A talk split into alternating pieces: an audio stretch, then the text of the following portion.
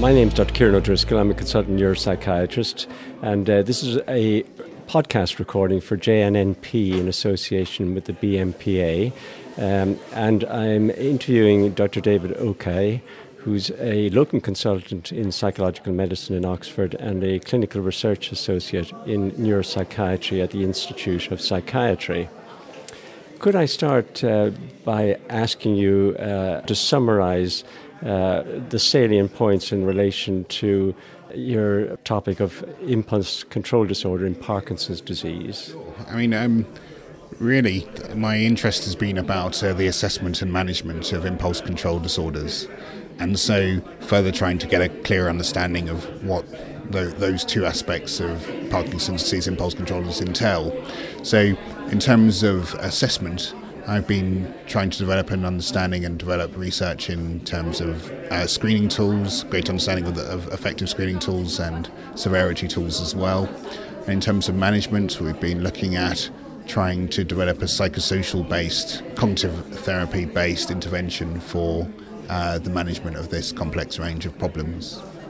And just for the benefit of the listener, uh, would it be possible to just uh, say what we mean by uh, impulse control disorder or impulse compulsive behavior in Parkinson's disease? And this term has been adopted from the general population, for instance, in gambling behaviors, um, patients uh, find that they uh, engage in these behaviors, they're difficult to resist, and they find that they escalate in terms of the frequency and, and uh, the amount that they might spend uh, on on their gambling activities. Uh, the same term has been adopted into Parkinson for a range of behaviours, including both gambling and shopping, uh, but also uh, problem changes in preference for eating, uh, usually involving an increasing eating and perhaps a preference for sweet sweet sweet things, and a change in their their sexual activity as well.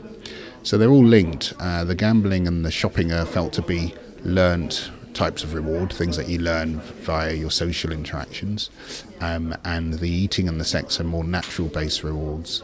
But um, we've noticed in Parkinson's that they're increased. Uh, all, all, all the whole range of spectrum of disorders are increased, and it's probably likely as a result of their dopamine medication, which can affect reward pathways in the brain. Okay. Now, these are uh, usually for the patient and the family very distressing uh, in terms of the effect, impact they have. What hope do you uh, offer families in terms of treatment? What? what uh, well, I think it's difficult because um, we know that these uh, behaviours can have a huge impact on families. So, the worst case scenarios are that um, someone's engaged, for example, in pathological gambling and they spent uh, much of the family fortune, if not all of the family fortune. They're no longer working, often as a result of their Parkinson's disease, additionally. And so often, uh, firstly, the, the relative finds that they have to, that they're, that they're in lifelong debt, but given that their partner is no longer working, that actually they then have to start to make amends and, and continue to work perhaps beyond their expected time frame. So issues of trust are clearly clearly there. Um, in addition to that, there's probably a suggestion that um, associated factors such as depression and perhaps some problems with cognition, although not invariably the case, can Im- impact on the relationship in addition to the impulse, impulsive compulsive behavior. So there's a whole range of types of changes in problems over the course of the duration of Parkinson's um, that may need to be addressed. It's, it's an important question because even if you find a magic solution to uh, this to curing this problem, if you stop someone's uh, Parkinson's medication, the dopamine agonist, which is felt to be the most likely causative agent, uh, a lot of those issues still remain. The trust issues remain, the relationship problems, if they have broken down, still remain.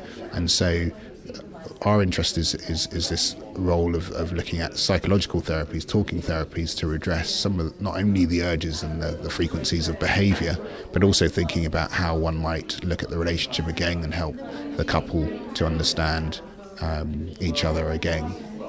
And in terms of your own interest, is cognitive behavioral therapy the way forward?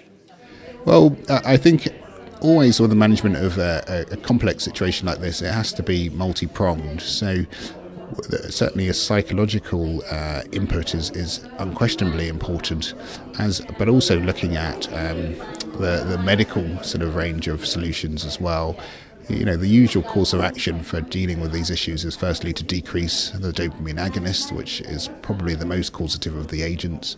Then, uh, ideally, you know, some form of psychological uh, redress would be, would be advisable. It's also important to remember that it's not only impulse control disorders that these patients suffer with. We know that they also they're more likely to have both depression, anxiety, social phobia, generalized anxiety problems as well.